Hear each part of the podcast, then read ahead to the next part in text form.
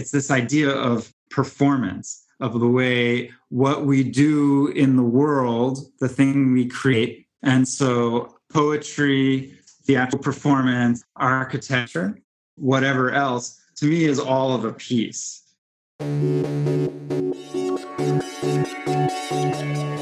Welcome to Archinect Sessions One to One. I'm Amelia, and this week we're dipping a bit into the Archinect archives. Last spring, I spoke with the founder of this theater company that produces performances for an audience of one, often lasting days at a time. Participants are extensively researched, and the performances are rigorously planned so that the whole thing unfolds before them spontaneously as they move about the world. The company is called Odyssey Works, and their founder, Abraham Burickson, is also a practicing architect. Burickson, theater and architecture are one and the same. Their objective is to immerse the audience and make them feel something. And to prepare for this month's theme of games, I've been researching things like AR, mobile gaming, flaneurism, city building simulations, and it occurred to me that Odyssey Works is absolutely a part of that genre of experiencing the city as well, an intervention that heightens your experience and makes you reconsider your surroundings. The following interview is our conversation from February of last year, slightly edited for time. You can find our original Working Out of the Box feature with Abraham in the show notes.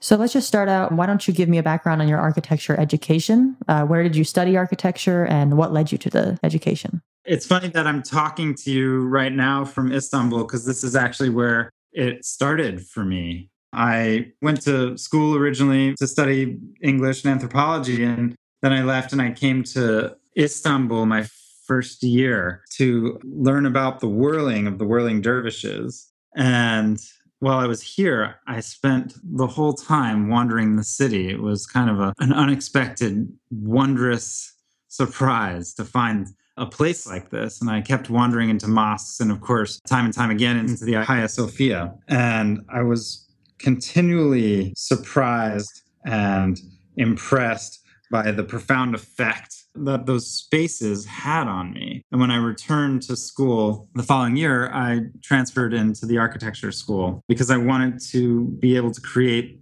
experiences, at least in some way related to the experiences that I had in those mosques and in the Hagia Sophia and wandering through the narrow streets of the old city and Galata district in Istanbul. So here I am again, exactly 20 years to the month since I was inspired to pursue architecture. And I've been revisiting some of these places, and there's still amazing.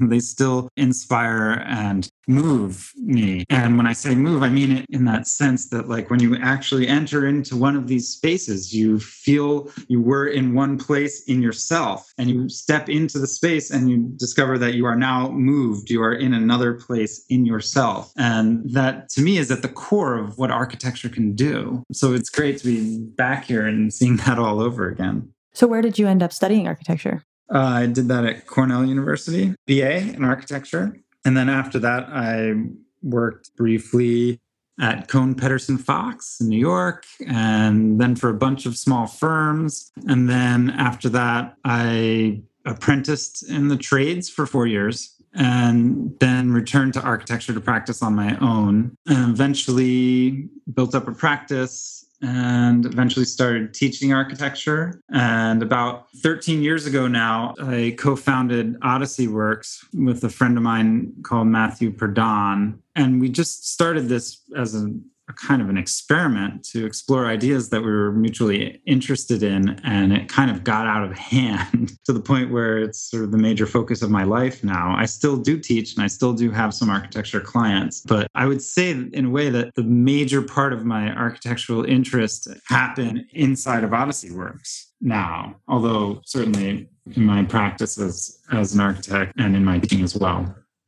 So, for the last 11 or so years, you've been simultaneously running a practice, teaching, and running Odyssey Works? So, I've been running Odyssey Works since 2002, and I've been teaching since 2009. And I've been working on my own since 2005. There was a, a, trip to grad school in the middle there. So, what did you pursue in grad school? It was a MFA in playwriting and poetry. So, when you graduated with the bachelor's, you fully intended to continue studying and practicing architecture. How did the poetry degree come along in your trajectory pursuing architecture?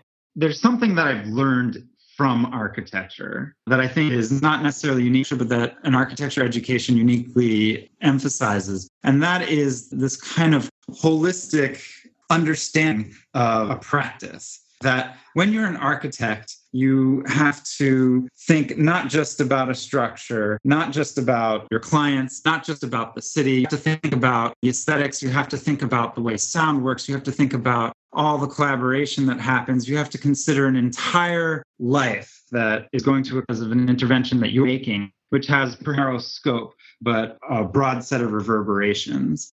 And these reverberations manifest in many different ways. So there are different ways of approaching the same set of ideas, right? It's this idea of performance, of the way what we do in the world, the thing we create. And so poetry, theatrical performance, architecture, whatever else, to me is all of a piece. It's a question of trying to use to sculpt experiences in the lives of the people who come in contact with them. And so we're taught now, hopefully, sometimes at least the conversation is there that what we're designing is not necessarily just the form, but the performance and life that the form creates. And so I see all these things as just different ways of kind of approaching that. And that's why I've, I've been kind of walking down roads in the same direction.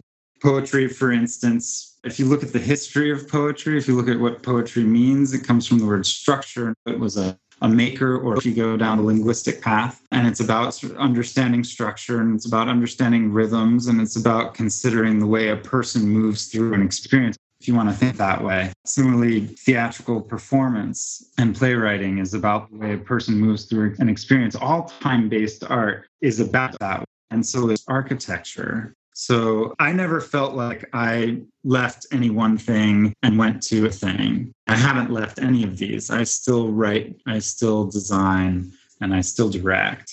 And to me, they're of a piece. I think you hit the nail on the head, but also it is clear to me how you see I can easily chart this performative aspect throughout all of these different disciplines that on paper might seem very different. So I would like you to describe your current profession and your role in Odyssey Works and what you do there. So I'm the artistic director of Odyssey Works. I make it happen.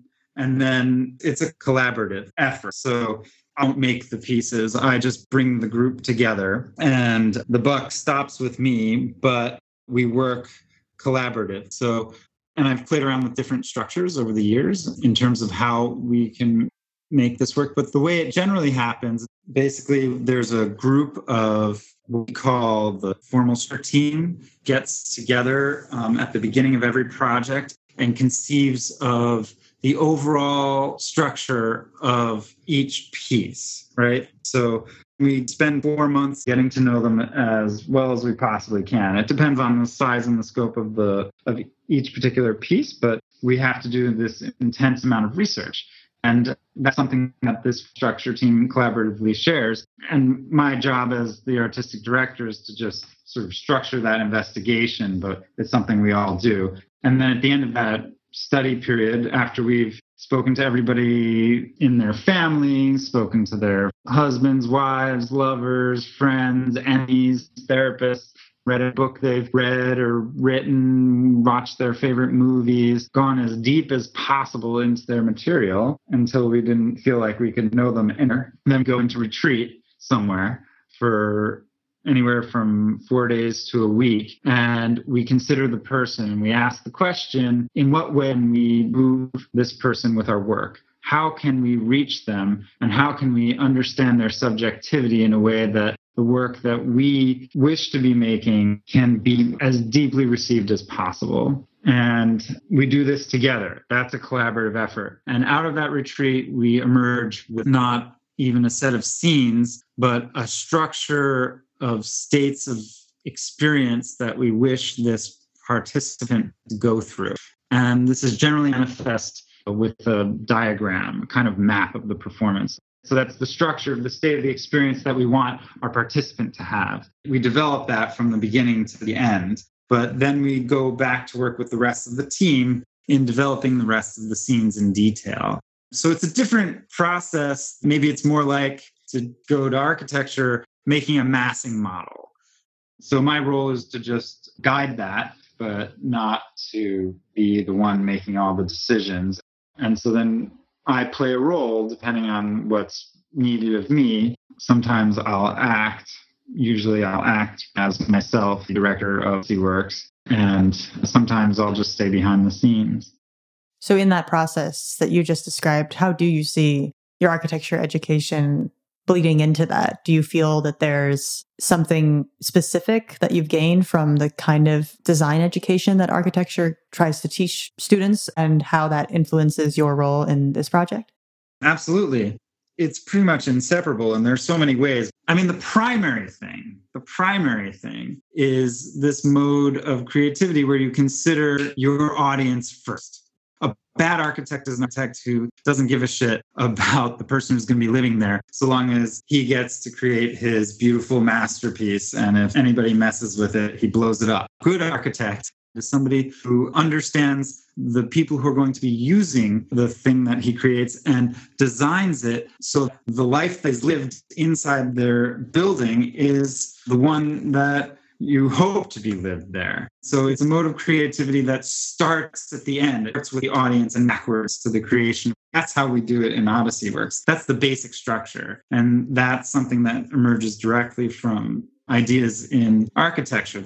Another is that our work is entirely site specific. We never do anything in theaters, maybe once or twice in theaters, but that was site specific as well. Largely, work is in cities and in public space quite often. And the way we use public space, the architecture kind of determines what the performance is going to be, right? So instead of defining what's going to happen, we'll go to specific sites of relevance to our participant and try to read those sites and understand what performance can there. And so in continuous dialogue with the architecture and with the urban space the diagram, which is kind of a beloved tool of the architect and is something that I myself have found incredible for breaking down the traditional notions, the A to Z approach to the creation of narrative and looking at performance as a set of relationships, which is what the diagram allows you to do.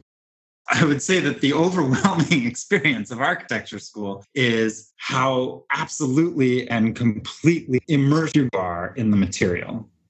For me, that was the primary experience and much more important than any aspect of the material we're doing. It was an act of going all the way in continuously and not allowing it to just be a compartment of your life, but making school the center of everything. And it was very clear that if you're going to get anywhere new, if you're going to create anything of value, you were going to have to put in effort that was above and beyond the ordinary approach one had in school classes where you sort of meet out your time, count of hours, and structure something that works for you to create, to write that paper, or do that assignment, or whatever. Architecture school required total commitment and in Odyssey Works, that's the approach as well. Absolute total commitment because nothing new is possible and it's almost not worth it. That was the other thing I walked out of architecture school with. But it's not really worth it to go into any project without a total commitment. And that's true when you're working by yourself. And it's multiply true when you're working in a collaborative project. And much of architecture school and all of architecture is collaborative with a group of people, it takes quite a while before you actually get into a kind of group flow. So I'm wondering in your both personal experience and also your perspective on the profession now, whether you feel that the move in education maybe a little bit away from the physical realm, more into investments in digital softwares for design and the ability to, some might see it as cutting corners in that iterative process through design software and having that enables this like easy switcheroos you know instead of this being the material i'll just i'll just click out this swatch and now it's this material. And you don't go through that experience of actually building in that material differently than you did before and then having the full experience of what that was like. So given that development in different digital design softwares and investment more in that for education do you feel that that development kind of devalues or compromises the ability of the architect to invest in the project? That's a big question. It's like a whole other conversation about the dematerialization of our culture, right? Which my work is absolutely pregnant and incredibly important, incredibly important for architects who create material culture. That's the whole thing, although there are some who move outside of that. I mean, at risk of becoming a Luddite, I do feel something lost in the move onto the computer. I don't feel that the iterative potential is destroyed. Now with the laser cutters and 3D printers and all these technologies, uh, it's possible to iterate at a, a, scale and a speed that certainly what we weren't even close to when I was in school. And that wasn't that long ago. And that's a great thing. I do feel that we are people who are relating to the physical. And my own personal experience is that I have to design by hand and then move to the computer. But this has something to do with the way I was trained, I'm sure, because I see my students work much more intuitively with the computer and are able to design on the computer. For me, there's a quality to drawing and to building a model, which it's in a platonic parallel relationship with the actual structure so that you're in relationship with the building you will be building physically in the moment of creation it seems possible to me to be thinking in a design way while drawing by hand, but not to be able to do so using a mouse. I hope and I think and I suspect that the technology could comprehend this at some point and move to a point where designing on the computer is more kinesthetically related to the actual process of construction again it seems like I can't be the only one thinking this and hoping it gets there.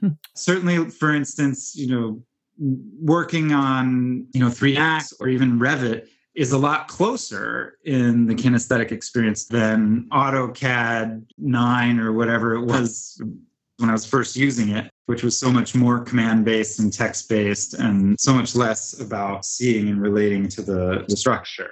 So, now that we've got done the kind of architecture to Odyssey Works direction, what about the other way? What in your work with Odyssey Works have you been able to bring back to your work teaching and practicing architecture that has really helped it or informed it particularly? Has it made you a better architect? Yeah. So in Odyssey Works, we dig really deeply into the way our audience sees the world. We try to get best opinions and down level of the experiencing consciousness and the kinesthetic response in understanding empathy in a complex way rather than completely into their body and emotions as much as possible. Understanding that physical is irrevocably linked to the emotional, the spiritual, and the intellectual in the way people experience the world this has been incredibly useful information for me when approaching architecture clients and trying to the power of imagination necessary to project their lives into the future into a built space and to try to, to bring them along with me as I do that. I hope I've been able to trace some of this perspective my students as they start to approach questions of how architecture affects us in our lives. I think that's my role as a teacher is to understand the relationship between what we create what we design and the life lived in it to practice a kind of empathetic imagination as a part of their architecture design practice. So, are you following, are you familiar with all of these like new brain imaging technologies that are being used in varying fields of architecture and urban design to basically try to better understand that empathy or better at least quantify what an encounter with architecture or what uh, the phenomenology of architecture may look like? Do you follow any of that stuff? To me, Odyssey Works is is a laboratory for investigatory things, just not in the same fashion. So I deeply appreciate all of that, and I think someday we'll come to the same conclusion. I've talked to a lot of people about this and it's one of my kind of pet interests. At this point seems like something that it can really only reinforce what a like basically present human would already know. like would already kind of see as based on their own personal experience happening to themselves and other people in the world. But I also think that that might only be a matter of precision and current technologies that yes, that's the current phase that we're at, but that doesn't mean that we won't get to a place in the near future where we're capable of seeing things we haven't seen before or measuring things we haven't seen before. So it's just something that seemed perfectly suited to the interests of Odyssey Works because you're in some way trying to be as empathetic as possible. I want to jump in on that. You know, it is really like, so there's this promise, right? This great promise, like, you know, we'll understand how everything affects lives. The way color affects our mood and our psychology and our immune system and all these things, right? We'll get there and we'll understand all of these things and come up with a tool that's powerful enough to kind of be able to create the architecture that has the effect we want. And you know, architects are in this really weird middle space between artist and scientist, engineer, a kind of left brain, right brain schizophrenia. And that's the beauty of it. But we want to be able to have all these tools at our fingertips so that we can do the best possible. And at the same time, on a kind of ethical level, we don't want to be manipulating people. We want to be in relationship with people and we want our work to be relational. And so I'm not saying that some something that that has to be denied, that these understandings need to be turned away. But I am saying that I don't anticipate when the intuitive and the relational and the inspired could possibly be displaced by sort of research and this information that we have, or that we should aspire to that because there's some harm not to the user than to the architect or the artist when entering into that kind of relationship.